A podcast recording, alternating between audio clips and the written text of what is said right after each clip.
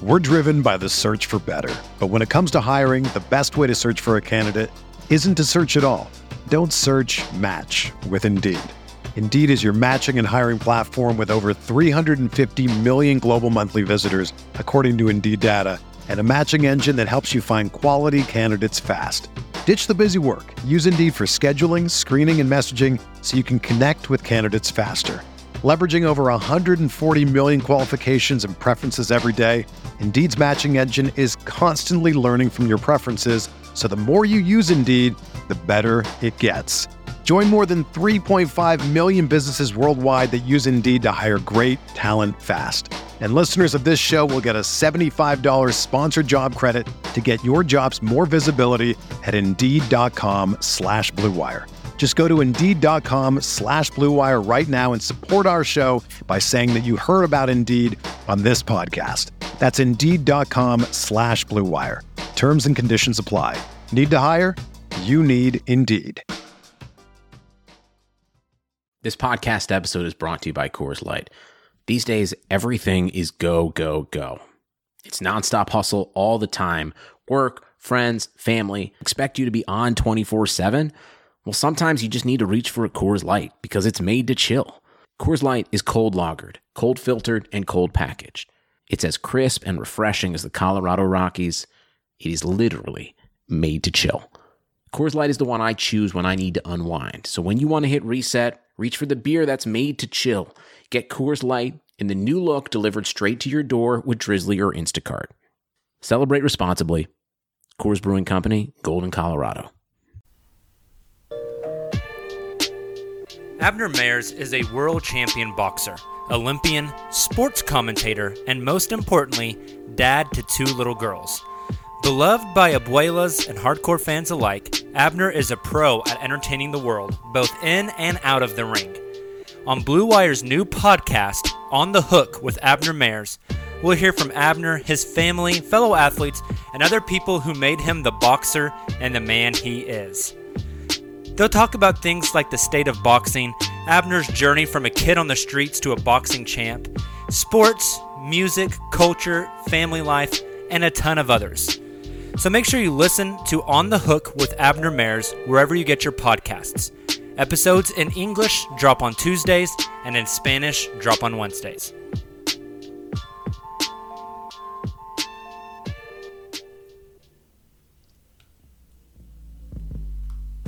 What's up, guys?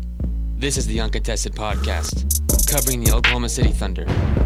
This podcast is ran by Jacob, Nick, Justin, Taylor, and Kamiar.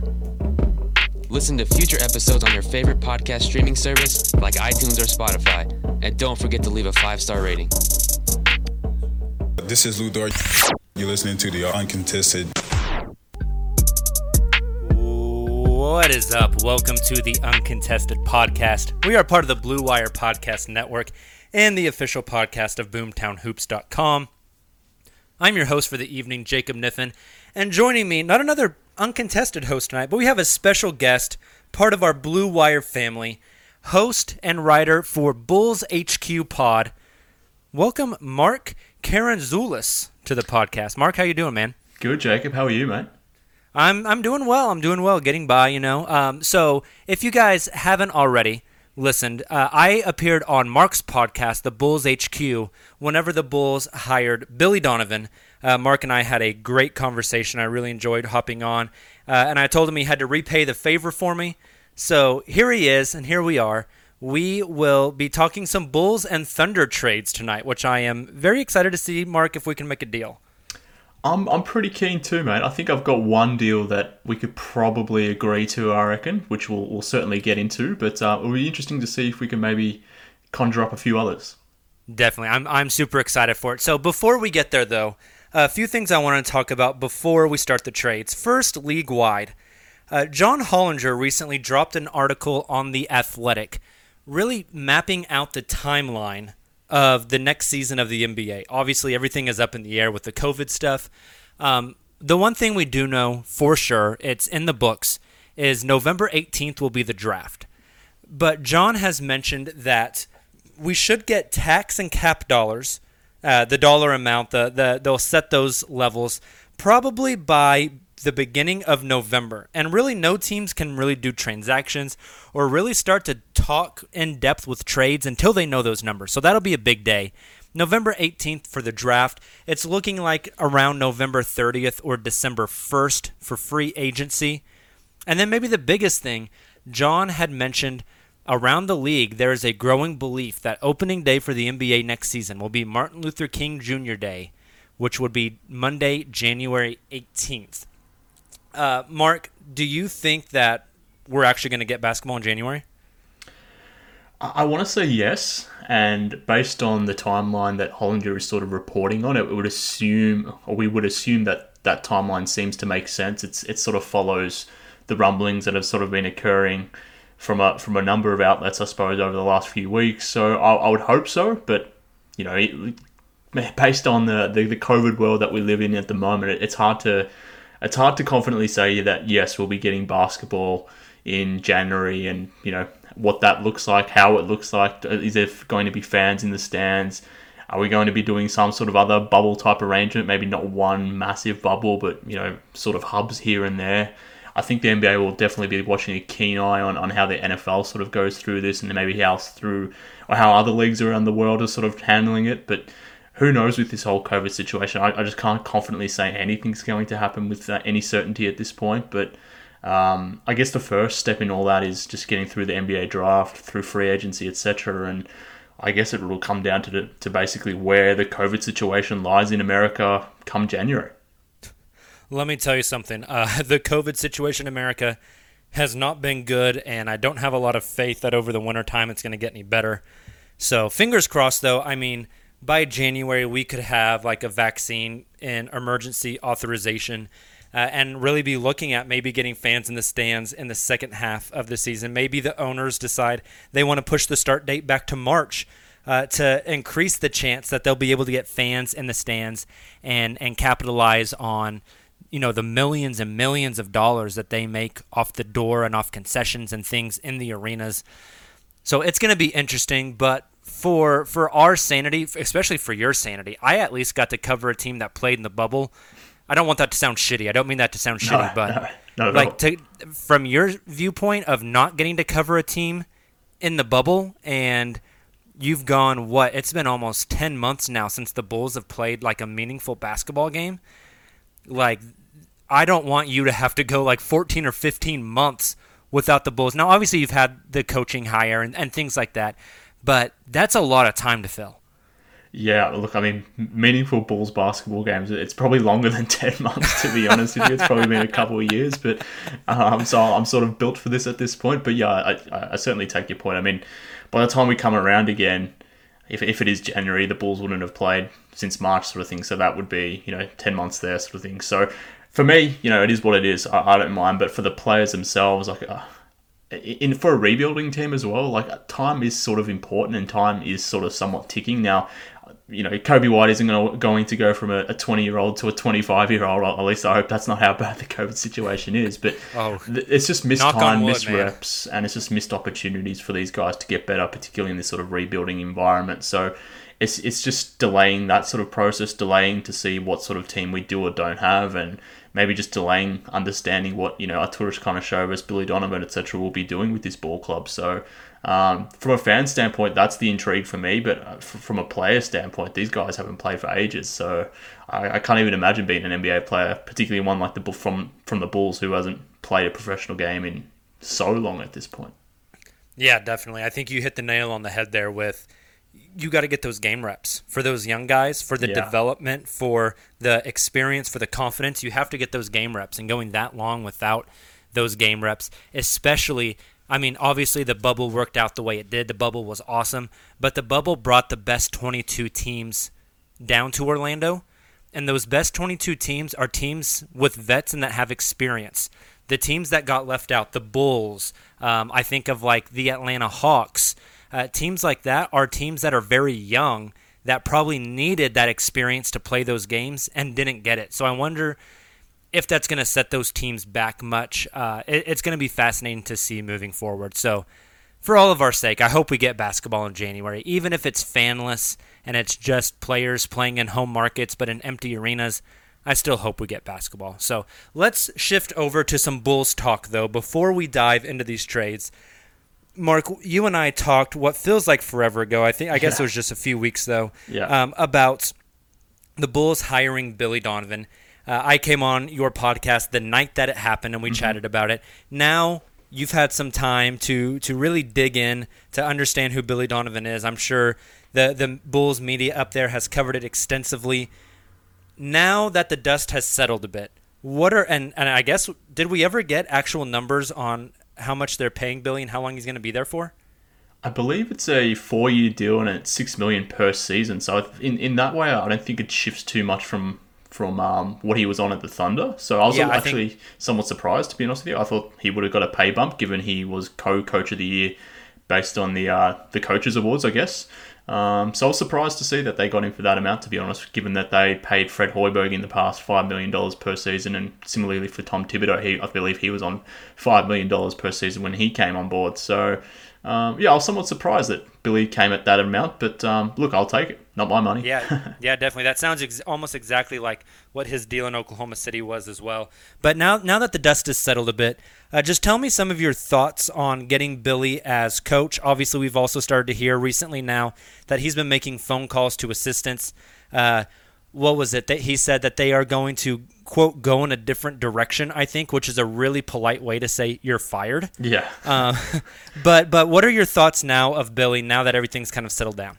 Well, look, uh, I, I, going back to, to when he was hired, I suppose, and when we had our conversation, I was quite positive about the move at that point because uh, I just assumed the Bulls were going to go down the path of hiring an unexperienced guy, someone, you know, an assistant coach from another team to come in and sort of take this rebuild hopefully forward. And that's typically been their MO. They've always gone and brought in an assistant coach, whether it's uh, you know Tom Thib- Tom Thibodeau, whether it was Jim Boylan, Fred Hoiberg, I suppose was outside of the NBA coaching circles, but it was a first time hire, so to speak. So I just expected the Bulls to be hiring someone like Wes Unseld Jr., something like that. He was heavily touted to the role. Obviously had some uh, a connection with Arturas Karnisovas. Uh, there was only two names linked to the Bulls job that had any sort of experience at all with, in terms of coaching in the NBA, and that was Kenny Atkinson and then Billy Donovan when he- became available. And I guess the minute Billy did become available, I was pretty keen on landing him. I had no expectations that the Bulls would, just because I assumed he would be not interested in the job, but obviously he, he, he took the job. So I was pretty pleased about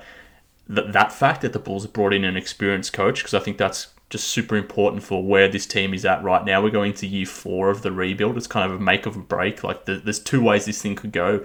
They either continue building this roster or they maybe tear it down and maybe start rebuilding again. So having someone, an experienced guy in, coming in and maybe helping set that path where hopefully they can continue building on it rather than having to tear it down again. I think just having someone of of, of Billy's sort of uh, the fact that he's just ultra, uh, ultra an ultra professional, just super competent. That's something that we haven't had in Chicago for quite a while. So that aspect of it is was super encouraging to me the minute it happened. But then when we had our conversation and you took me through the pros and cons of Billy Donovan, again, that's just not a coach that we've had in Chicago for so long. So I'm quite high on the on the hiring. I, it makes complete sense that Billy Donovan is sort of revamping his coaching staff. I, I didn't expect him to sort of just take on board the, the coaching staff that Boylan did have in, in place. And to be fair to Boylan, I don't think he had a lot of assistants around him. Um, so it'll be interesting to see one who Billy brings in to replace the, the assistant coaches he's sort of let go, but to uh, you know further to that to see if he's actually had a has a more beefed up staff. So I think last year the Bulls only had one player development coach on the roster or part of the coaching staff. So how it all shakes out, who goes in there, what positions are ultimately sort of shaped around Billy Donovan, that's going to be uh, very intriguing to me, a Bulls fan. But yeah, that f- from this point for going forward, I've, I've been pretty happy with the hire. Obviously, the real stuff starts when the season starts, but at this point, it's it's it's all positive. Has there been any talk up there about maybe who Billy Donovan will bring in, or is that still a mystery as far as assistant coaches are concerned? Look, I haven't seen anything being reported at this point. I don't think there's any. Um, there hasn't been any names sort of connected to the job at this point. I, I guess one. I would assume maybe that Billy will talk to maybe Mo Cheeks. And obviously, he was part of the OKC staff with him um, during Billy's time. So I would, I would wonder if he might try to bring him over to Chicago. But in terms of specific names that have been linked to the roles, I think it's it's probably too early in the process at this point. There's been no real names connected from my vantage point that I've seen. So um, we'll see how it shakes out over the next few days. But um, at this point, I think it's all pretty fresh. Definitely. That was two names that I was going to mention. One of them you just said, uh, the other being uh, Brian Keefe, who is a longtime Thunder assistant. Actually left the Thunder for a while and went to New York to coach with Derek Fisher. If you remember those days when Derek Fisher was the coach of the New York Knicks. Yeah. And um, and then came back to Oklahoma City. And Brian Keefe, I think, is starting to be seen as like a top assistant or a, a head coaching candidate in some coaching circles. Uh, so I would be interested to see if he brings uh, Mo Cheeks or Brian Keefe up to Chicago, especially now that the Thunder are looking to hire a new coach who might want to bring his own guys in as well. So yeah, yeah. Uh, those those guys might be kind of out there in limbo and, and willing to come up to Chicago with Billy uh, should those offers be extended. So I think that'll be interesting to kind of keep an eye on. Mo Cheeks, hell of a guy. I absolutely love, from what I know about the guy, just he seems absolutely incredible. Uh, kind of known as the guard whisperer here in Oklahoma City. Um, he was the one that really worked with Russell Westbrook, uh, had a great relationship with Chris Paul, uh, and, and also had a really good relationship with Shai Gilgeous-Alexander. So, with some of those young guards up there in Chicago, Mo Cheeks might be actually a really, really good fit. Yeah, yeah, c- correct. And, and it makes complete sense based on how OKC sort of shaped the roster last season. There's, there are some synergies between the Thunder and, and, the Bulls in that sense from a from a guard point of view. I mean, a, a, lot of the scoring will be coming from the Bulls backcourt going forward. I would imagine with Zach LaVine and Coby White. So. In that sense, yeah, it probably does make some sense. Uh, it, we'll see what Mo Cheeks wants to do, if who else Billy may be, may be interested in. But yeah, th- that connection is, is obvious and, and makes sense for uh, for the Bulls. But we'll we'll, uh, we'll see if it makes sense for Mo Cheeks. Yeah, definitely. So, all right, well, let's move on. I want to talk a little bit about what you perceive the Bulls' goals next year to be. Obviously, this is a, like you've mentioned, a rebuilding team with a lot of youth. Uh, does have a, a, decent blend of some veteran leadership there as well. Um, you know, I think there was high hopes for the 2019-2020 season that they just drastically underwhelmed with. Uh, but now with guys, uh, young guys like Coby White who are on the come up, uh, obviously Zach LaVine is a certified bucket. Um, what are the goals for the Bulls next season? Is it to push and make the playoffs in in the East? Is it still just to develop those young guys? And if we don't make the playoffs, we'll we'll get a lottery pick in the stack 2021 draft. What do you think the Bulls are thinking about their goals for next season? Yeah, this is a super interesting question because I, I don't really know the answer because one, Arturas Karnisovas typically is pretty coy with his strategy. We don't we don't even really know how he feels about specific players at this point. He's, he's, he's very very guarded, keeping things very close to the vest, so to speak. So um, I, I don't really know what his plan will or his overarching plan will be. I know he's, he and Marc Eversley, the new GM, have talked about how they like the talent on the roster how the, the talent on this roster sort of underperformed last season, and then they expect those guys to come around and grow. But whether that's to keep them around or maybe package them up in a trade, I, I don't really know. But as I sort of alluded to before, we're, we're coming into year four of the rebuild. It's kind of make or break time. I mean, Zach LaVine has two years left on his deal. Lauri Markin has been in the league three years now. He's extension eligible what do we have in, in Lauri Markkanen and, and, and Wendell Carter as, as, as a two man tandem up front? We don't really know because a lot of these guys haven't actually shared the floor a lot together, given that injuries have plagued the Bulls for the last two or three seasons. So, in that sense, I, am not really sure. And part of that, part of the reason I say that, and I guess it sort of alludes to the Billy Donovan hiring as well. Is I would assume the Bulls would be trying to to build onto what they already have rather than maybe tearing it down again. So in that sense, uh, I would assume that they're aiming towards the playoffs. That would be my guess. They don't have a lot of cap space coming up in this specific uh, off season, so the roster itself is going to look very similar to what it did last season. There'll be some some movements around the margins there, but I think by and large the key pieces will remain. And, and I would imagine that's the case, particularly for someone like Billy Donovan. I'm not I don't believe he's coming here to coach a, a rebuild. Uh, that, that doesn't make sense to me, given obviously he left OKC and OKC maybe headed down that path. And like I mentioned before, the Bulls really have two avenues to go from going forward. Do they keep building or do they tear it down because maybe these players on the rosters aren't necessarily good enough? But uh, I would lean to the Bulls maybe building on it. One, because they got Billy Donovan through, an experienced coach who probably wants to win now as, as soon as possible.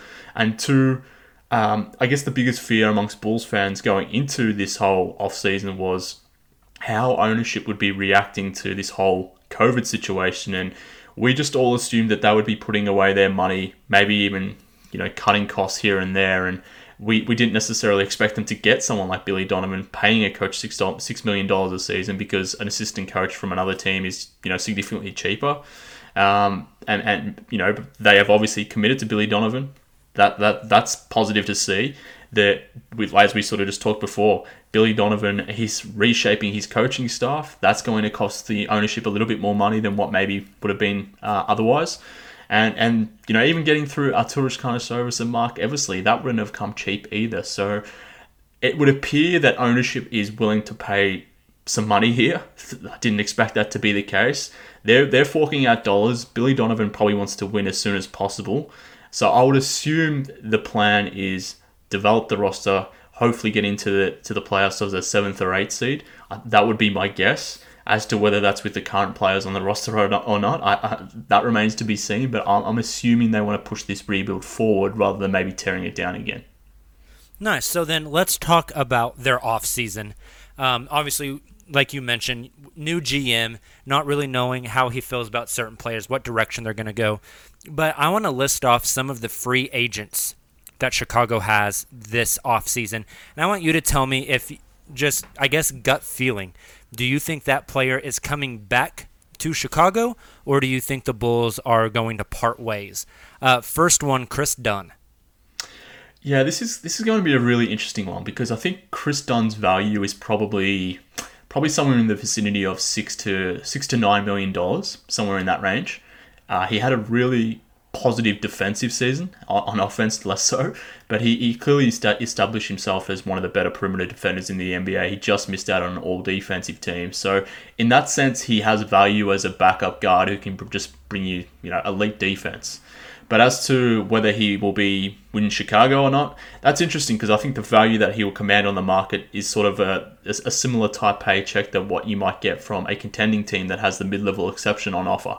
So I, I probably lean at this point to, to Kris Dunn not being part of the Bulls roster next season. He wasn't part of the Bulls mini camp that, that, that, that, the team has just gone through now, part of the scrimmages that the team is sort of going through. In part one, because he has free, free agency coming up, but two, he's sort of still recovering from his knee injury from this season. So I would I would assume Kris Dunn is not part of the roster next going forward next season, but I think a lot of that's going to be determined by what they do at the draft. If they take a guard then you know less less reasons to keep Kris Dunn around. But maybe if they go wing or big, then maybe they do keep him around. But I, will probably lean to them not doing so at this point. Okay, interesting. Yeah, uh, I did not realize Kris Dunn is tw- already 26 years old. Yeah, yeah, he's 27 in March, so he's going to be he's essentially a finished product. I mean, there will be some improvements here and there, but he, he he's not he's not a 22 year old. Let's say he's he's yeah, more. He's than, older than Zach LaVine. Wow, yeah, I did not yeah. realize that. That's surprising. Okay, next guy, Denzel Valentine. Yeah, this is this is another interesting one. Again, a, a one sided player. Um, very capable on offense when given the opportunity. You know, a very good catch and shoot player, a really good passer. Has his limitations, but um, I, I, don't know how much of a role he will have going forward. Uh, it remains to be seen. He probably can fit on an NBA roster some, uh, in, in, certain situations. Very much is not a defensive player at all. One of the worst defenders in the NBA that I've seen.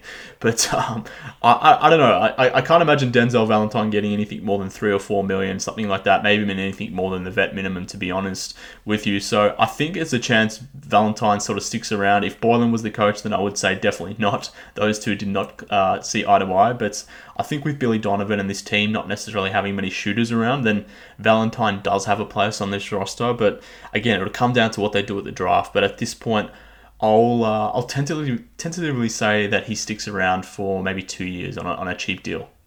Okay, awesome. And then the third one I wanted to talk about, Shaq Harrison. Yeah, I, this one, this is again very interesting in what that what happens with Kris Dunn. I think what they do with Dunn will ultimately determine what they do with Shaq Harrison to a degree because they are very similar players. Uh, you know, very good defensive players, ball hawks on defense, give you absolutely nothing on offense. And um, even though they're listed as point guards, six foot four point guards, they're more so uh, your shooting guard types in the sense that they can't really do anything off the bounce. You don't necessarily want the ball in their hands because they're not great decision makers. So they're not really point guards in that way. So if you keep Kris Dunn around for say six million dollars, seven million dollars, whatever it might be, then it probably doesn't make sense to to have Shaq Harrison taking up a roster spot when he can give you seventy percent of what Kris Dunn does, or vice versa. If if um you know if you if you get rid of Kris Dunn, then maybe it makes more sense to to keep someone like Shaq Harrison around. But um ultimately it will determine what they do with uh, with Kris Dunn. I think if, if they keep him, then Shaq Harrison's gone. If they don't, then um, maybe Harrison sticks around. Interesting. Okay, so it's almost going to be a one or the other type of situation then. That's to me, if I was running the show, that's what I would be definitely doing. And personally, I would be keeping Shaq Harrison on a on a three year deal and sort of getting sixty to seventy percent of that value that Kris Dunn provides, and maybe using that you know that available space, whether it's on a cap space or an exception on um, not on Kris Dunn, let's say, but more so on a player who comes in on the wing who can do who can provide some shooting and maybe some semblance of defense. I think that's what the Bulls need more so because you know if, if you got Shaq Harrison, you don't need both of Shaq Harrison and Kris Dunn. It, it's it's kind of redundant at that point. Yeah, definitely makes sense. All right, well then that leads us to my last question before we move on to the trades. The Bulls are currently sitting at fourth in the NBA draft. You've kind of mentioned some of the things that this roster kind of needs to round out the team. What do you think they do with the, that fourth pick? Do you think they're they're pretty bought into making a selection there? Do you think there's a decent chance they they try to trade the pick and maybe move back, or just trade out of the draft altogether? And if they stay at four, who do you like them to take there? Yeah, look, I don't think they'll trade out. I, I, that seems at least past going back on you know how the Bulls have operated in the past, and maybe that's less relevant now given the change of, of management. But previously, they haven't really ever traded out of draft, so I don't see that being the scenario. Maybe even less so that they jumped up from seven or eighth in the draft up to number four. It would, it would be a tough sell, I think, particularly for someone like Karnisovas, who this will be his first real big play in terms of shaping the roster. So it would be a big call for him to trade out of it. So I don't see that happening. I Maybe they try trading up, maybe they try trading down, but I think the most likely scenario is that they stick at number four. And if they do, I would imagine they don't go big. Uh, Karnisovas has talked about just wanting the best player available, and you know maybe he determines that the best player available at number four is Obi Toppin or James Wiseman or someone like that, which would be tough again for, for fans to swallow, given that the Bulls have sort of gone through a three year rebuild here, and you know two years out of those three years, the Bulls have used their number seven pick on two traditionally sized bigs in Lauri Markkanen and Wendell Carter Jr. So to to have three of the four years that you've been in the lottery being inside the top seven and to use another pick on a big guy, that would be for me at least, it would be tough to handle. Uh, we'll see what what AK does, but I think that they need to at least consider uh, fit, and now maybe fit and best player available in this instance crossover to some degree. And they definitely need wings on this roster. I mean, the the biggest issue with the Bulls last season was that they had no available wings really at all last season because Otto Porter missed most of last season. Chandler Hutchison, a former first round pick, he's been very injury prone through his two seasons. He was quite injured last season as well, which meant guys like Kris Dunn, Ryan Arcidiacono, Shaq Harrison, these sorts of guys that are six four, six foot four or under, they played a lot of time at small forward. We even had matchups where Ryan Arcidiacono was checking uh, Giannis when we were matching up against the Bucks, which was Giannis is like two of, of Ryan Arcidiacono. yeah, exactly. So it's highly problematic, let's say. So the Bulls definitely need some wings wings to come through this this team, whether that's um, Isaac Okoro, whether it's Devin Vassell, whether it's Deni of Avdija. I, I don't know where AK will lean. I would assume he probably leans Avdija, just just based on at least my impression of Avdija that he's probably the most rounded of all those guys. He's he maybe not be may not have an elite skill in any uh, facet of his game at this point, but he can sort of do a little bit of everything. Whereas with Vassell or Okoro, you got some some legitimate, I guess, issues or red flags that you maybe need to consider. So I think they definitely need to think about wings, and if it's not wings, then it has to be a guard, someone like, well, maybe LaMelo Ball. We'll see how it all plays out. Maybe he falls somewhat, but um, I look, I, I don't know if he falls beyond uh, the, the top two or three picks, I think that may be wishful thinking. But if it's not LaMelo Ball, then maybe it's someone like Killian Hayes. I think that may be a nice sort of um, you know backup option. So uh, that to me at least, they need to be thinking guards or they need to be thinking wigs, uh, wings. I'm not necessarily interested in the bigs in this draft. Uh, they're probably less relevant to the Bulls, but uh, may make sense for some other teams. But yeah, again, we'll see. It's hard to know at this point because we got we just don't really know a lot about AK, how he wants to go through this whole thing, what type of play he, he prefers, all that aspect. It's, we're kind of lo- learning on the fly at the moment. Definitely. And you mentioned my two guys right there. Uh, I know my number one guy in this draft, the dude, like you ask anybody who listens to the uncontested, they will talk to you about how much of a man crush I have on Deni Avdija. And I know he's been mocked to the Bulls at four a lot, which makes sense. He can slide into that three, he can play some small ball four. I love Deni's game. Like you mentioned, he is such a rounded player. I think he, he can almost be like a point forward in a sense. Um, but I wanted to ask you about LaMelo. Like, do you think the Bulls are high on LaMelo uh, to the point where they would be like maybe willing to trade for and like a, an, a small asset to move up and maybe uh, get Golden State's pick at two and take LaMelo?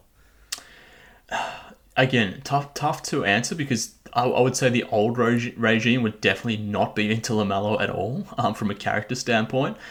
Maybe someone like Karnisovas is more, I guess, more prepared to take that risk. Can't, it's, it's, it's hard to say. It's hard to say. So what all we really know from Eversley and Karnisovas in terms of the type of player they like, and it, it's the same.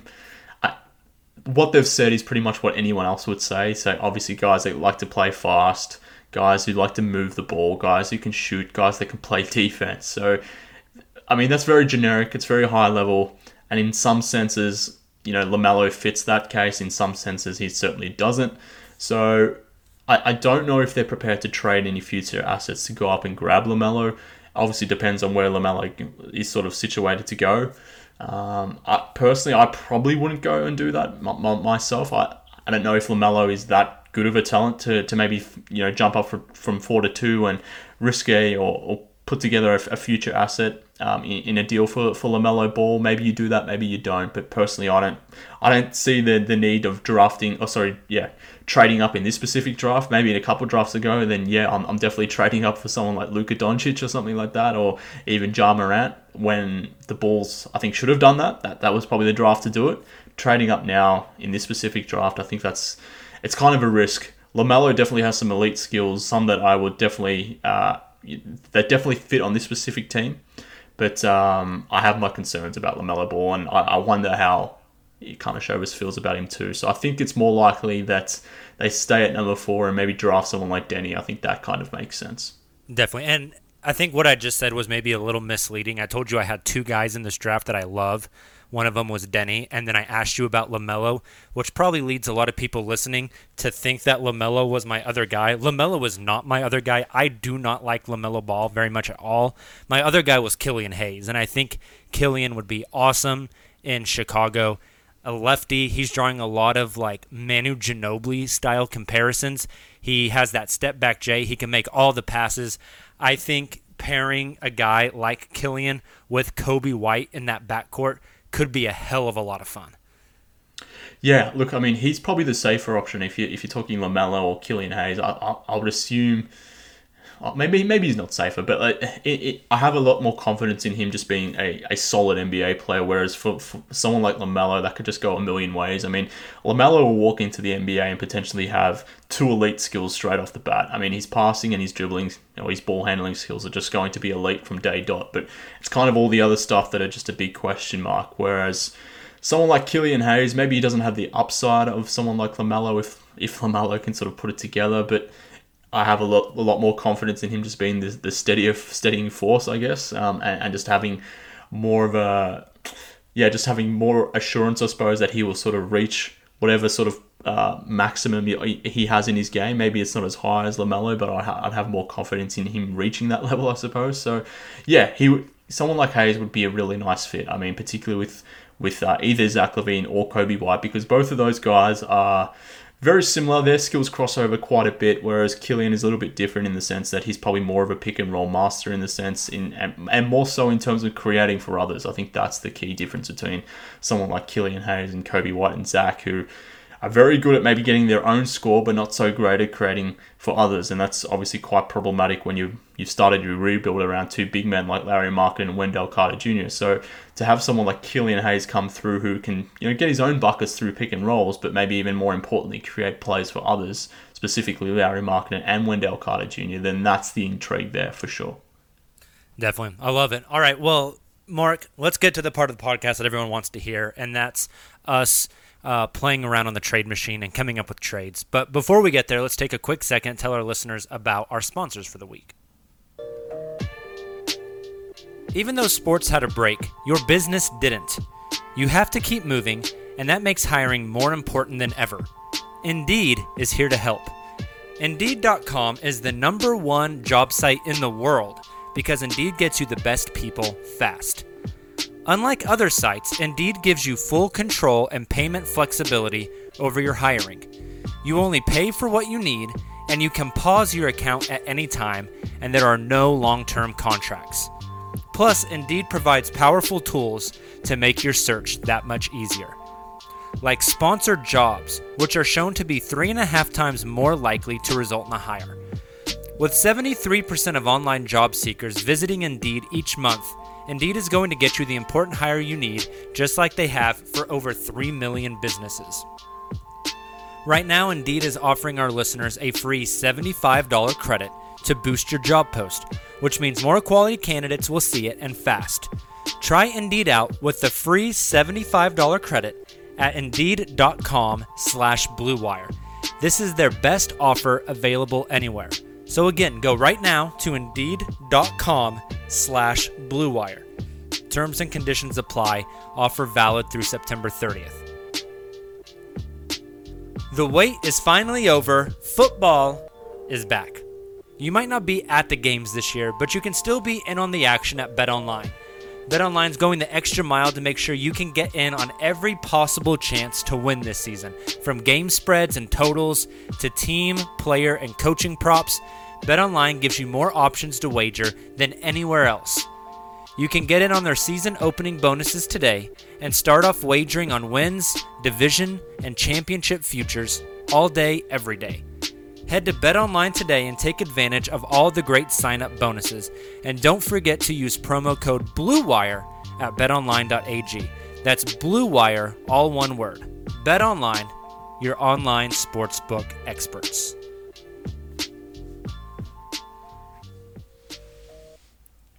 All right, it is time to jump into some trades. You my level 2 Magikarp for your Charizard. Deal. It's a disaster. Take trading, disaster. So, Mark, I think we start off uh, with the biggest one here, uh, which is probably discussing if there's any way to get Chris Paul to the Bulls. Do you think that's fair? Uh, I think that's where we have to start, mate. That makes that's the one that makes most sense to me. Okay, perfect. So let's do it then. Uh, obviously, the big thing for uh, the Thunder is the size of Chris Paul's contract. Uh, owed 41.3 million next season.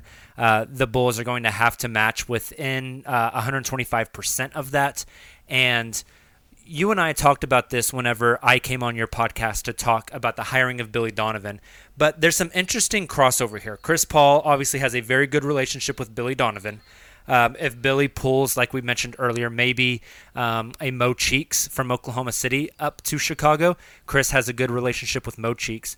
Also, um, Chris would, would come to Chicago not only to elevate that team because Chris is really damn good, but also uh, to mentor the young guys, specifically Coby White, who Chris Paul has a relationship with, as Coby White played on Chris's AAU team uh, as as before you know Coby obviously got to college. So there's a lot of interesting crossovers there. So I think that makes a Chris Paul deal to to Chicago pretty interesting. Look, 100%, and you were preaching to the choir because I am a Chris Paul homer. I, I love the man, so I, I would definitely like to see this happen for, for the reasons you stated, but even expanding on that, I mean, like I said before, this is year four of the Bulls rebuild, and this is going into year four where the team just hasn't really had a credible point guard option. And like I said before, this is a team that sort of started its rebuild around two young big men, and those two young bigs who are always going to be highly assisted type players in terms of them scoring their own baskets. They just haven't had a point guard who can necessarily set up the ball for these guys. And you know, we've had Kris Dunn come through as point guard, Jerian Grant, Grant Cameron Payne. I mean, there's, there's probably others that I, I kind of hopefully have erased from my mind who have definitely had zero impact on this team. But I, I just can't imagine being a player like Lauri Markkanen or Wendell Carter trying to find my way in the league, trying to find my way within an offense, whilst also playing with a backcourt that kind of doesn't know what it's doing. So in that sense, Chris Paul would just be a massive upgrade in from an IQ standpoint on the Bulls for the Bulls on the floor because this team just more generally just hasn't been a smart basketball team for for quite some time. So to get in a player like Chris Paul, who is arguably the smartest player in the league, like you said, has relationships with someone like Coby White, which is very, you know, if Coby's going to be someone that's part of the Bulls' plans long term, then that that mentorship would be huge. Uh, to me, it just makes complete sense. I know some Bulls fans have reservations based on Chris Paul's contract and the fact that that would probably take the Bulls out of the running, any running in the uh, 2021 free agency uh, pool, where players like Giannis, Kawhi, Paul George, etc., may may or may not be available. Um, I understand their perspective as to why you wouldn't want Chris Paul and maybe to sort of take up that cap space, but for me, again, maybe I'm biased, but I, I think the first step here needs to be just establishing the Bulls as some sort of professional looking team and doing so without an actual point guard in the backcourt, one that can sort of orchestrate the entire offense, then it's kind of hard to ask this Bulls team to be a true credible threat to maybe make the playoffs. And it, like I said before, Coby White and Zach LaVine, there's a lot of crossover between those guys. They are high scoring guards, don't necessarily create well for others, and it's just a problem in more generally schematically of how the Bulls have sort of built this team up until this point where someone like CP3, based on how good he was this season, he could maybe unlock this team to a degree. So um, it makes sense, and I think the Bulls actually have some pieces here on the on, on their specific roster to make this trade sort of happen as well. Definitely, and you know all that, not even mentioning just the overall leadership aspect Yeah, of Chris sure. Paul. I know I kind of I kind of preached to you on the Bulls HQ pod about just the leader that Chris Paul is. Like, man, after how successful the bubble is, I tweeted this the other night.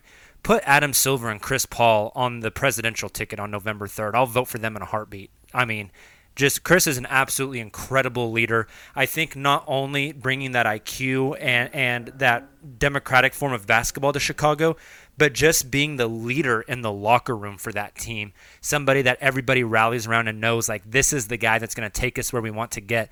In my viewpoint, if the Bulls trade for Chris Paul, I have a very very hard time seeing them not making like the 6 or the 7 seed in the Eastern Conference playoffs next season. I just Yeah, think he's I'll- that good. I, I I would I would I would kind of agree, and that would be the the one time in the last how many years where I'd be actually confident in the Bulls actually taking that step forward, and not from feeling silly about making such a prediction. Where I've maybe in the past I have made such a prediction and felt a little bit silly, you know, 10, 20 games into the season, realizing that yeah, this team isn't winning 35 games. We haven't got coming anywhere close to it. But with someone like Chris Paul, I think he would unlock the rest of the roster because Zach LaVine could sort of get back off the ball a bit. He wouldn't have to maybe dominate the ball like he has in the past. So his usage could still remain so high, and he could still finish off plays. But in terms of him having to create all the plays, that just unburdens him, and maybe his game goes to another level. I mentioned Lauri Markkanen before, Wendell Carter, but you could even play some three guard lineups like the OKC Thunder did this season with, with CP3, and maybe there's less defense with between a CP3, Zach LaVine, and Coby White sort of trio versus you know one with CP3, uh, Dennis Schroeder, and, and, and SGA, but you could still do that. You could still try that. You could still experiment with that, and, and that would be interesting. Particularly, like I mentioned before, the Bulls have don't really have a ton of wings on this specific ros- uh, roster at present. So there's that synergy between the Bulls and Thunder too. The fact that the way the Thunder sort of got around that was to play those three guard lineups. Obviously, Lu Dort came on big towards the back end of the season, but that again is another appeal to me. Like I've always been, been a big proponent, a proponent of playing multiple guard lineups. That's something I, I just generally believe in. having someone like Paul sitting next to Zach LaVine, maybe bring Coby White off the bench and at times have them all playing together. I think that would be really interesting. I think that would work out great. And you have the coach that ran that three guard Exactly, lineup. exactly. And you know, from a from a Thunder perspective, that three guard lineup, whenever they were on the court together, that was the best. I think it was the best three man lineup, and I think the those three plus Danilo Gallinari, Steven Adams was the best five man lineup in the league. Uh, incredibly clutch, and the thing was, it's not like the ball was zipping around the court because you had three guards out there. They were very, very good at attacking and kicking and getting one of those three guards in a mismatch and then letting them work. Whether it be a big being on Dennis Schroeder who can just blow by right by them, whether it be Chris Paul being able to get somebody in the mid range, uh, or Shai Gilgeous-Alexander being able to use his slithery, like kind of unorthodox moves to the rim. They didn't have a lot of assists in that sense, but they were able to to create mismatches and then exploit those mismatches mismatches time and time and time again. And I could see, like you mentioned, the exact same thing happening with a three guard lineup of of Chris LaVine uh, and Coby White. So that would be really fascinating. Um, so Mark, I think. Tell, correct me if I'm wrong. I think we're going to have to throw Otto, Otto Porter Jr. in here just so we can start getting close to salary matching. Uh, would you agree with that? Yeah, and that's the only way this trade really happens. I mean, Otto Porter has a as a player option. I think he's owed about twenty eight and a half million dollars for next season. Yeah, season. he's not turning that down. Yeah, I would be absolutely floored if he turned that down based on the fact that he's had so many injuries. Well, particularly last season, but even the back end of, of his first season in Chicago, I would be absolutely stunned if he was to Yeah, turn especially down Especially in a weak free agent class Oh, where there's not a lot of teams with cap space. Yeah, Yeah, he is cashing those checks, buddy. Yeah, exactly. So, uh, assuming he opts in, then yes, he's going to be the central point from a Chicago point to make this deal work. That's he's owed twenty eight and a half million dollars. Like I mentioned, Chris Paul will be upwards of you know forty somewhere in that range. So yeah, to make this work money wise, Otto Porter needs to be involved. For sure. I, and then we can throw one more player in there to get the money exactly where it needs to be. And one of those two players could be Thad Young, uh, Tomas Satoransky, or we could even go uh, Felicio and then maybe throw another small contract in there. Um, what do you think the Bulls are, are most likely to do in that situation? My initial assumption uh, would be Tomas Satoransky just because the Bulls already have so many guards, especially if they're bringing in Chris now. Um, but but you correct me if I'm wrong. Do you, do you think Satoransky uh, is a better fit to stay in Chicago and them to ship out somebody like Thad Young instead?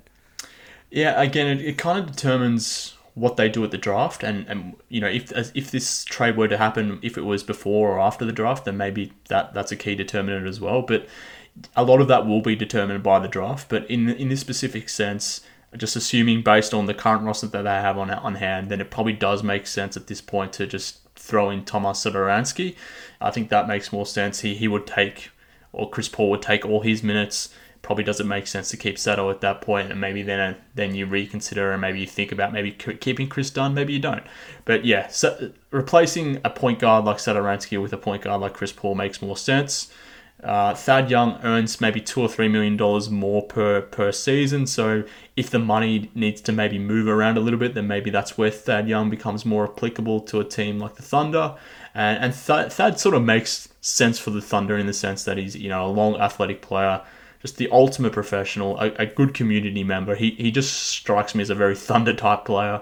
Um, but so does Satoransky. So I think either or would be applicable in this situation. And, and importantly, even though both signed to three year deals, that third year for both of them is only somewhat guaranteed. So from a Thunder perspective, you would have some pretty instantaneous cap relief beyond this season potentially. You know, obviously depending on what you do with Satoransky, but Otto Porter would be a free agent. Maybe if you decline the option, or you um, not not necessarily decline the option, but there's only a partial guarantee for Satoransky or Thad Young. It would free up the, the the Thunder's cap position quite quickly beyond next season. So either or makes total sense in this trade. Definitely. So let, let's do Satoransky then.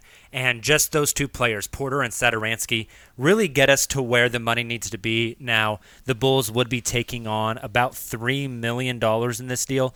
But in order to like make the trade actually happen, uh, this is well within, like the money is close enough to make it happen. So then we're just talking um, what do what what is the asset the Thunder gets back in return for this trade?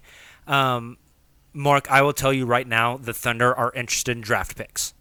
Like that number number one, two, and three on the list is draft picks. Uh, it is very obvious that the Thunder are not going to get uh, pick number four from the Bulls in 2020 uh, for Chris Paul. That would be absurd. Uh, so, are we talking the 2021 first? Are we talking later down the line first? Uh, where do you think the Bulls uh, would be looking here?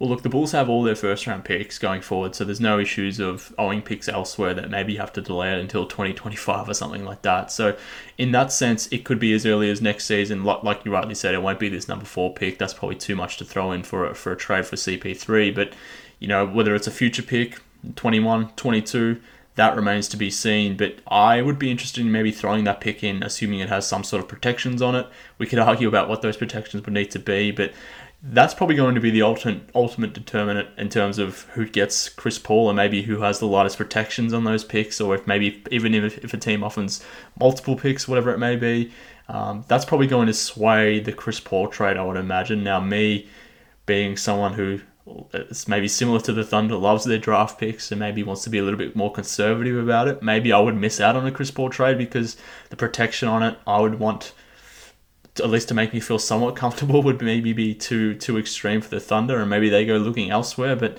I would be uh, okay with putting on on a on the table a 21 or 22 draft pick, assuming that there's um, some decent protections on it. Beautiful. So I don't know what the Thunder exactly are looking for, but here's my thought: the 2021 class is loaded. And especially the top end talent in that draft. I mean, there's people already saying that this 2021 draft might be one of the best drafts in like the past 20 years. Uh, one of the most prized and coveted players in 2021, Cade Cunningham, uh, actually playing his college ball about 60 minutes away from the Chesapeake Energy Arena. And I can promise you that Sam Presti is going to have a hotel room in Stillwater, Oklahoma to watch Cade Cunningham play all season long. Now, the Thunder have their own pick in 2021. They also have the better of the two picks. Well, technically, they get the two two of the best. How do I word this? The two picks that are the best of the following three: the Thunder pick, the Miami pick, and the Houston pick. My assumption is that the Thunder pick is going to be pretty good because the Thunder are going to suck next year because they want to trade away everybody. And then I would think that Houston probably has a worse regular season than Miami. Number one, because Houston's older. Number two, because Miami plays in the East. And so I think the Thunder are going to end up with their own pick and Houston's pick next season. If they could also get a protected 2021 from the Bulls and use all three of those picks in 2021 to trade up to possibly get the number one overall pick or a number two overall pick, I think that's where the Thunder get the star of the future. So, so far, this deal is Chris Paul for Satoransky and Otto Porter Jr.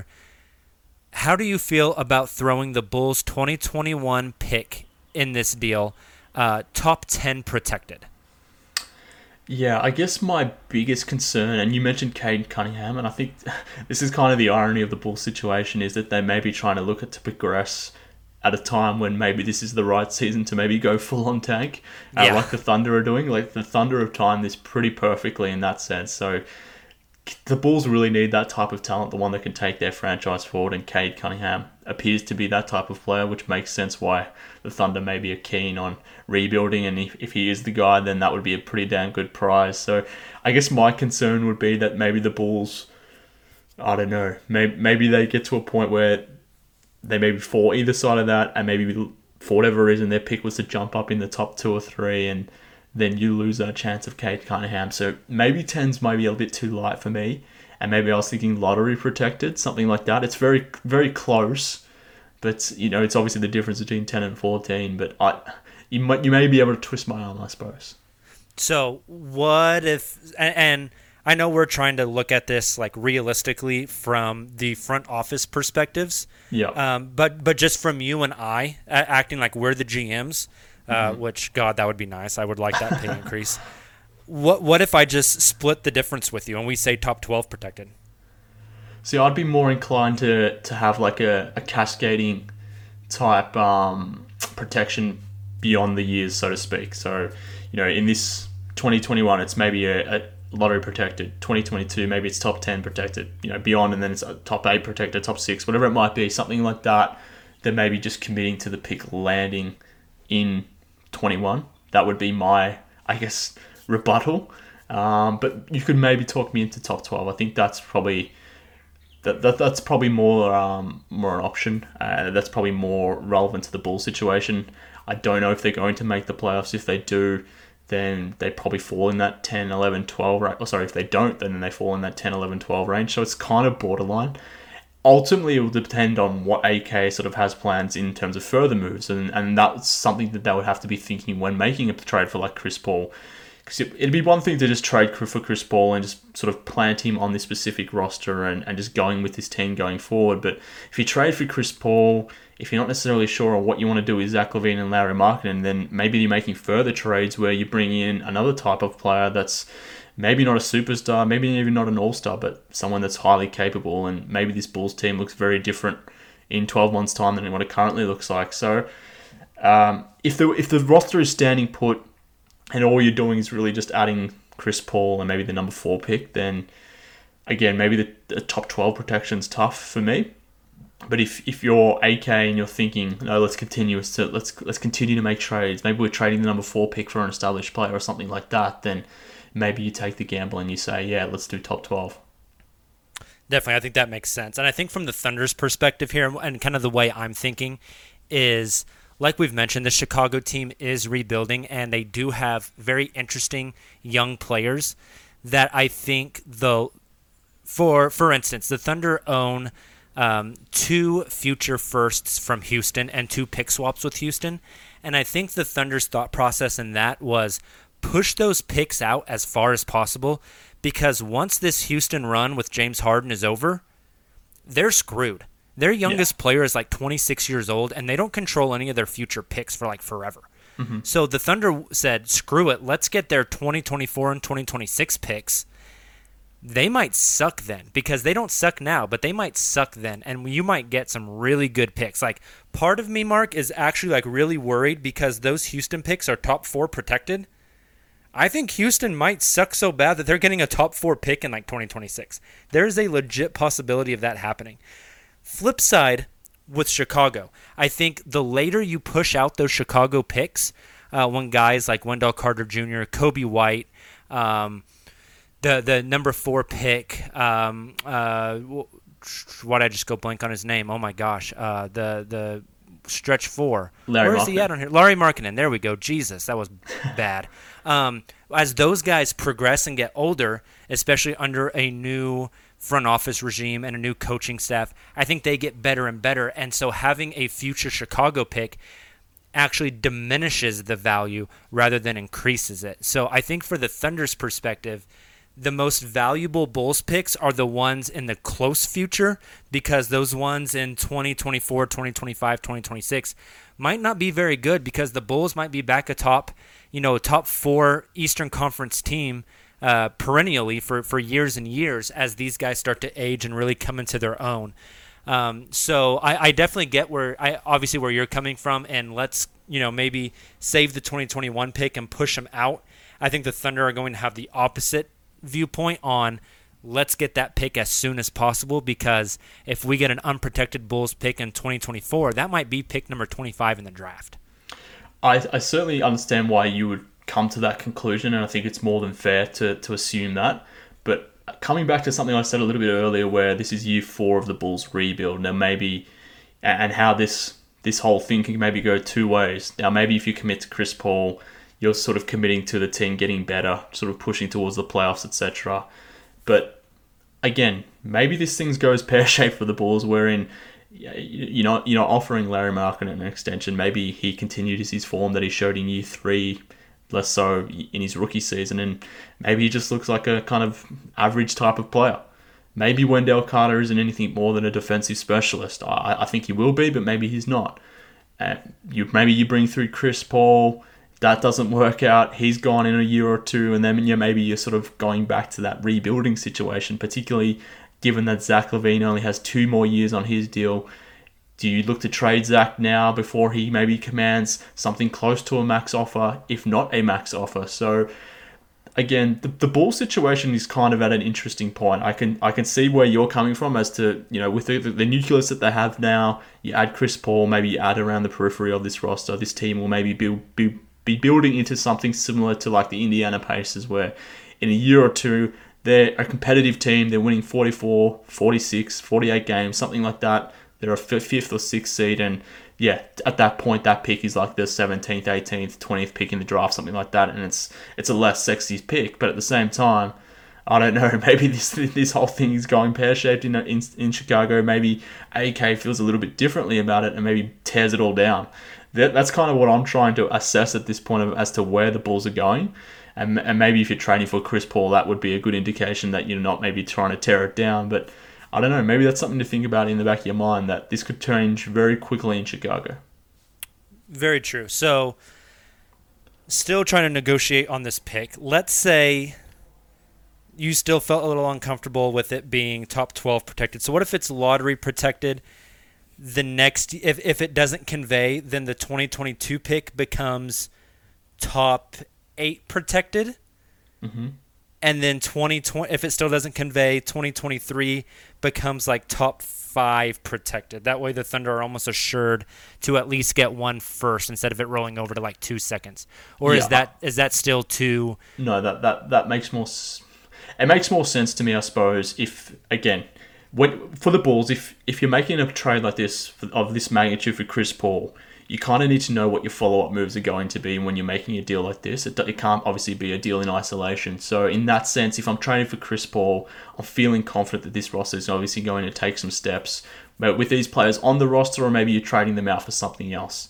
So in that sense, as long as I can get some protection on that on that 21 pick, maybe lottery protected that way. If the Bulls do miss the playoffs, which I still think is a fair chance of happening, probably the more likely scenario, then I'm comfortable with not maybe missing out on Cade Cunningham. But yeah, if, if that requires me to loosen up some of the protections in year two and three, then I'd be prepared to do that. And eight and maybe top four in 23, that kind of makes sense. awesome i i mean i think the thunder would be interested in that because it i mean still I, I think I don't know what the 2022 class looks like, but I you know a a pick number 17 or 15 in 2021 I think is probably worth like pick 9 or 10 in in 2020. Right, I get, just because I think the 2021 class is so much deeper, so I mm-hmm. think that does make a little bit of sense. And and if you're comfortable, I think that's a deal that I would pull the trigger on. Look, I, I would because I, like I said, I'm, I'm a big Chris Paul fan. I think it makes sense if you, for the Bulls' point of view, if you want to see what you have in your roster and you want to see these players reach their maximum levels, then the best chance for them to do so is not just just to continuously add young guys like we talked about Killian Hayes before. If you just add a young point guard onto this situation and just hope it all comes together nicely, then I don't think it naturally works like that. Bringing through someone like Chris Paul will maximize the value of Zach LaVine, Lauri Markkanen, Wendell Carter, etc. You get you get the best out of of the situation that you have currently. You can maybe build towards something bigger. You can re-establish the Bulls as a premier organization. This still is a large market team, despite despite them maybe operating like a small market team at times. So there's a lot of benefits to it. I understand why some people probably don't want to do it again because of that that final year of Chris Paul's deal where you maybe negate that 2021 free agency flexibility, but I'm under no delusions that Giannis is coming to Chicago, so I'm, I'm avoiding that. I'm going think- for the for the, the the immediate plan. I'm going for Chris Paul. So Definitely. Do you think some of those fans, and maybe if the front office has those hopes of 2020, 2021 free agency, do you think if Giannis just signs the extension that they just say, "eff it, let's go for it, Let, let's make the Chris Paul trade? It really depends on, on what fans you talk to because I know there's there's some amongst the Bulls fans or yeah there, there- there's some title or bust attitudes amongst Bulls fans based on what they sort of saw through the 90s. So a lot of fans have this uh, this idea that if you're not sort of building towards a title team or you don't have a title team, then everything is kind of worthless. So in that sense, for those particular people, they probably still think free agency because they would be lured by the fact that maybe you can get Kawhi if Kawhi becomes available. They're, if he doesn't take his player option up with with the Clippers, um, maybe Kawhi's available, someone else, whoever it may be. So I think there would still be uh, fans amongst the Bulls community that would still be interested in playing with the uh, the whole free agency game because that I guess gives you some hope that maybe you get through a Kevin Durant and Kyrie Irving types uh, sweepstakes where you just add two max guys to this type of roster and then there you go. There's your there's your your uh, your title contending team. Uh, again, I'm probably more conservative and I don't expect that to to occur. So that's why I'm more malleable to that situation. But yeah, in that in that particular instance, if if Giannis were to maybe re up with the Bucks for whatever that may be, a one plus one, two plus two, or whatever the deal looks like um, then maybe some will come back to thinking, yeah, okay, let's trade for someone like Chris Paul, or if it's not Chris Paul, someone else. But I still think there will always be some level of uh, or sub segments of our fan base, particularly with the new front office now, who think no, let's let, us let us keep playing the free agency game, particularly with AK on board. Um, we'll swing some some um, uh, we'll swing a big free agent, and, and we'll finally land that big free agent in Chicago. Very good. So uh, any other trades you want to discuss? Any anything that you had on your mind before we get out of here? Look, I don't think so because, to be fair, like I think the only other player that I'd probably be interested in, in from an OKC point of view is probably SGA, and I would assume he's pretty damn untouchable at this point. Yeah. Uh, so, Sorry, bud. We're not we're not discussing that one. Yeah, exactly. But I mean, look, he would be perfect next to someone like Zach LaVine. Um, but yeah, Shai fits almost anywhere, man. He does. He does. He's, he's so like versatile. Yeah. It's incredible. He, he's going to be. He, he's going to be just exceptionally good. So I can understand why the Thunder would obviously not want to part with him, particularly if you head down the path of a rebuild. He's exactly who you want to keep around. Lu Dort is just, just money for OKC, so I can't imagine them ever wanting to part part ways with him, particularly for what the Bulls have. So just looking at the rest of the roster, it probably doesn't make sense. I mean, Gallinari, who even knows if he's with the Thunder next season, doesn't really make sense for the Bulls to go after Schroeder because there's a lot of crossovers between him, LaVine, and Coby White. I was about to say he's very similar, yeah. Yeah, so I, I don't really see a deal that makes sense at this point. So it really is, you know, uh, something that I guess the synergy here is Chris Paul, Billy Donovan. Does that make sense? Can the Bulls strike a deal? Maybe they can because they have the the outgoing salaries to make it happen from a from a tax relief standpoint, or just reducing the overall uh, salaries for the Thunder. Maybe if we throw in a pick that makes sense, then a deal makes sense. But ultimately, like I said before, it will come down to which team is prepared to give up more from a draft capital standpoint to land Chris Paul.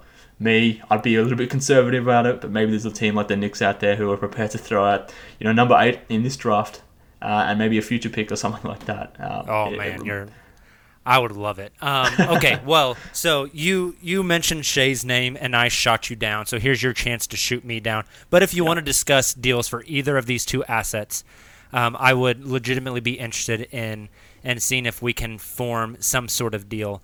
Uh, let's start with an asset we've already discussed, that number four overall pick. Mm-hmm. Um, taking Shai off the board, but making future picks that the Thunder have available uh, do you think there's any interest at all in in trading that number four pick? Yeah, that's a tough one. That's a tough one. I mean, I mean look, the, the Thunder have just a million picks coming their way. Picks like you mentioned before. You, you mentioned Houston, and in 2024, 2025, maybe even sooner, the Houston situation looks kind of bad. So in that in that sense, those picks may have more value at that point than I pick number four in this specific draft. Now, I'm not necessarily a draft head. I don't really know what the, the 2023, 2024 class, etc., may or may not look like. So for me, I'm probably not interested in those picks just yet. Maybe when it's closer to the, to that time, I'll be have more interested in it or have more envy uh, to how the Thunder are building. And I look, I already do have a lot of envy as to how Thunder are going about it. I mean, Sam Presti is a genius. Um, but at this point, I, I, probably wouldn't be interested in any of those picks again because I'm, I'm somewhat conservative and. Uh, from a bull standpoint, we've been quite burnt from, from picks that have sort of protections on them or owed or have swaps on them in the past. I mean, we were waiting for years and years for, for the Bobcats pick, for the Sacramento Kings pick, and for years we were sort of fantasizing about what those picks may or may not eventuate into, and they didn't really eventuate into anything. So there's a lot of promise around future picks and I've been burnt with, with those, so maybe I'm a little skeptical at this point. So I probably am not doing a trade for number four for a future pick at this point, but maybe I'm foolish for thinking that. No, that's totally fine. And I think that's really interesting. You know, those future picks, they could be anything. Yeah. And then once they actually come to fruition, a lot of times they're not as good as what you hoped they would be. And so that's why I'm fascinated with the Thunder's, you know, treasure trove of future firsts when when does Presti strike on those? You know, when do they have the most value? Uh, is that those Houston picks? Do they have more value now than they maybe will on draft night? And is it better to trade those picks whenever it could be anything versus waiting to find out what it's actually going to be? You know, and rolling the dice a little bit. It's the asset management for the Thunder over the next few years is going to be incredibly fascinating to see do they select players with these picks? Do they trade future picks to move up in earlier drafts or to go get another young player? Uh, j- just the balance of all that is going to be really fascinating, I think, to try to decide when you capitalize on that asset. Um, with that being said, the, the other asset that the Bulls have that I wanted to discuss to see uh, is there any sort of trade we can strike? Um, I have a big man crush on Wendell Carter Jr., and I want to know what it's going to take to get him away from Chicago.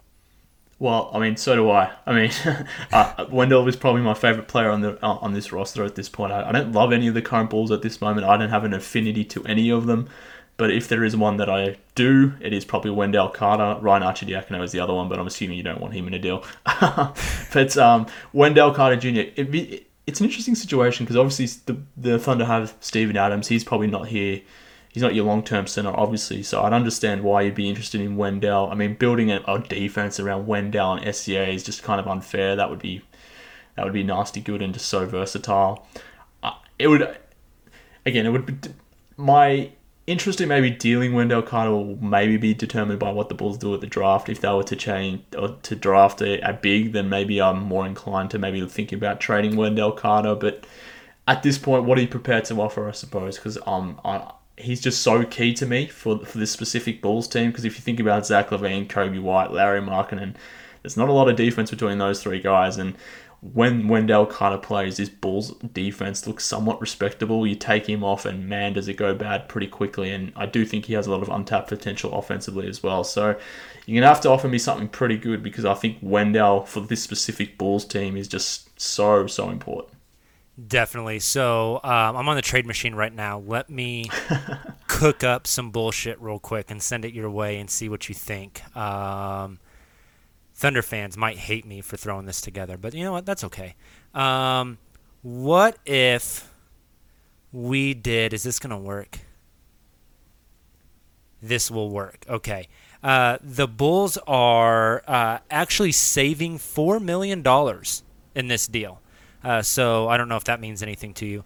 Uh, what if the Bulls send over Otto Porter Jr. and Wendell Carter, the mm-hmm. two juniors, Otto Porter Jr. and Wendell Carter Jr. um, in return, they get the Thunder's first rounder in 2020, which is uh, pick number 25. They get a player that Thunder fans absolutely love and have a lot of hope in, in Darius Bazley. Uh, can play the three, the four. Actually, played a little bit of five this year. Um, and then we will also send you to keep that defense up high uh, and let you battle with guys like Joel Embiid uh, in the Eastern Conference. We'll send you Steven Adams. I will have to respectively decline on that one. I mean, how long do you think Steven Adams has left? That's a great question. Because he's not old, but he doesn't move well either. Yeah, he and especially it feels like he wears down as the season goes on, which yeah. has always been a big knock uh, for Thunder fans.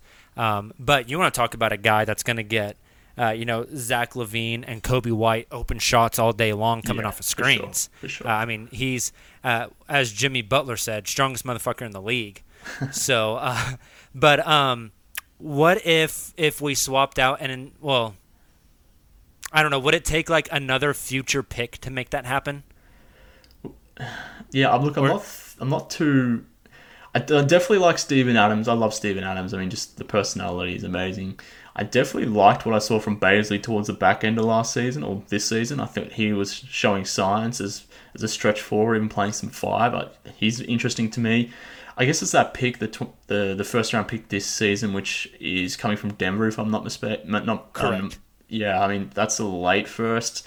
That's probably the one that gives me a lot of pause, I suppose, and and where I'd be less inclined to make this deal happen because of that specific pick. Um, obviously, Steven Adams is a, a long term piece for the Bulls if they were to, to trade Wendell for him. Wendell certainly, will, I would hope, would be a long term piece. Bazley is still a work in progress, uh, someone I like, but again, is is still a work in progress. And a late first for Wendell, personally, I wouldn't do it. Uh, maybe there's some fans out there from a Bulls uh, perspective who would. But um, yeah, for me, I'd probably have to pass unless that pick gets a lot juicier. Yeah. So what if it's like one of those future Houston picks? That that's kicking the can down the road quite a bit. Obviously, It is. 2024, 2026. Um, but like we just mentioned, I mean, it, there's a chance Houston sucks. Like they could be really bad. There's a chance they couldn't as well. You know, it's it it's definitely rolling the dice on a future asset there. Yeah, yeah, that, that's true. And how long does Steven Adams' deal last for? How many more years? He, he- he have? th- just this this season, he's going to be expiring. okay. So you're Well- basically swapping Adams and Otto Yeah. Porter Jr. Yeah. And then uh, consequently, then swapping Bazley and Wendell Carter Jr. Yeah, look, and for that reason, if that's the case, and then that opens up free agency, then again, I'm sure there's a lot of fans that would would, would be into that because then that gives the Bulls that option of being a free agency player in 2021, particularly if that if that's the case with Steven Adams' contract. So in that sense, I know a lot of fans would be interested in it. Me, I probably have to say it's no still at this point. Again, coming back to what I said before, at this specific point in time, those Houston picks don't look well, they look very intriguing, but I don't know what the value of them might be. Maybe I feel very differently about those Houston picks in sort of 12 months' time when maybe things go pear shaped in Houston. Maybe even the Clippers start disbanding after a year or two, and then those picks become even more attractive. So, we're talking about before in terms of Presti's decision of when he trades those picks. I think those picks maybe make more more of a, a value play maybe in a year's time. Maybe they're more appealing at that point when it's more of a known quantity that the Clippers and the Houston Rockets are der- being derailed at that point, whereas now you're sort of just assuming that may be the case. So for me, I'll, I'll probably still hit no on that specific trade. If it was Lauri Markkanen, then maybe a different story. But for, for Wendell, like I said, for this team, for me personally, um, I feel quite, I'm quite high on Wendell, so I'd have to Definitely, and I think you should be. I mean, he's he's only 21 years old, which is insane. yeah, yeah, Um, exactly. Still really young. And and I mentioned this uh, whenever I came on Bulls HQ. Wendell reminds me a lot of Al Horford, and you have the coach now that won two national titles with Al Horford. He knows how to utilize bigs that have some feel for the game and can pass and, and are good defenders. So I think Billy Don. If anyone's going to get a lot out of Wendell, I think it'll be Billy Donovan. Yeah, and look, it would just be extremely difficult for me if this situation were to play out where you have SGA, you have Wendell, and you luck yourself into Cade Cunningham. I mean, that would You be just tough never for me forgive to it. handle. Yeah. yeah. Like if I was an executive that sort of signed off on that team, man, would I feel bad about it? So Yeah, no, I'm, I I'm going to play the understand that. conservatively. Beautiful. All right. Well, uh, Mark, any parting thoughts before we get out of here? Look, all I'll say is I'm pretty jealous of the Thunder situation. Um, look, like I said before, Sam Presti is extremely good at his job.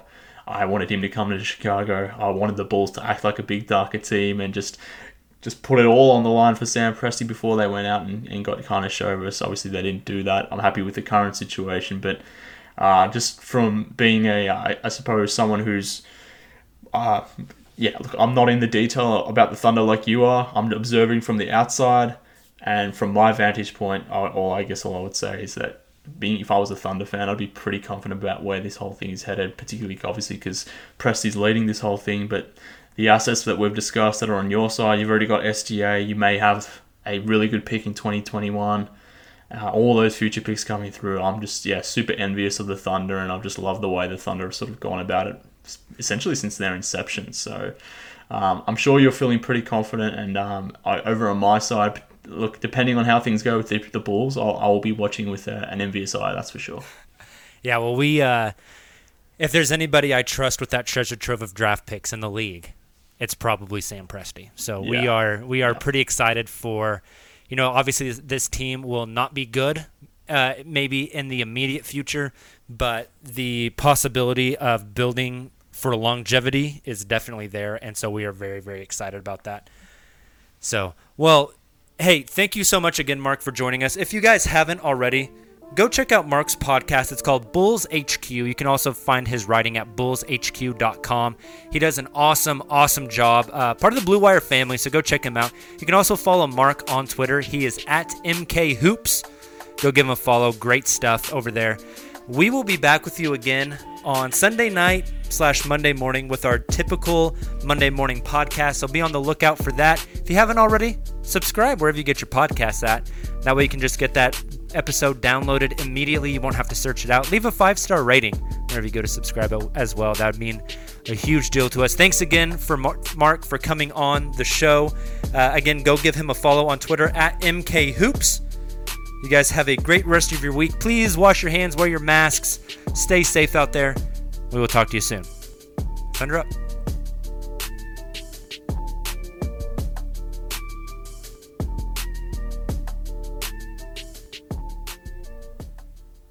Sugar Ray Leonard, Roberto Duran, Marvelous Marvin Hagler, and Thomas Hearns. Legends, whose four way rivalry defined one of the greatest eras in boxing history. Relive their decade of dominance in a new Showtime sports documentary, The Kings, a four part series now streaming on Showtime. Whether you're a world class athlete or a podcaster like me, we all understand the importance of mental and physical well being and proper recovery for top notch performance. That's why I'm excited that Unified Healing is sponsoring podcasts on the Blue Wire Network. Unified Healing is a new and super innovative global network of wellness centers powered by Energy Enhancement System, or EE System. If you haven't heard of the EE System yet, then you'll want to listen up. This technology promotes wellness, deep relaxation, purification, and rejuvenation. Wherever you are across the globe, access to a center is easy and affordable. Interested in experiencing the EE System technology for yourself? Go to unifiedhealing.com slash bluewire to learn more and find a center near you. That's unified, U-N-I-F-Y-D, healing.com slash bluewire. No material or testimonials on the Unified Healing website are intended to be viewed as medical advice or a substitute for professional medical advice, diagnosis, or treatment. Always seek the advice of your physician or other qualified healthcare provider with any questions you may have regarding a medical condition or treatment and before undertaking a new healthcare regimen, including EE system.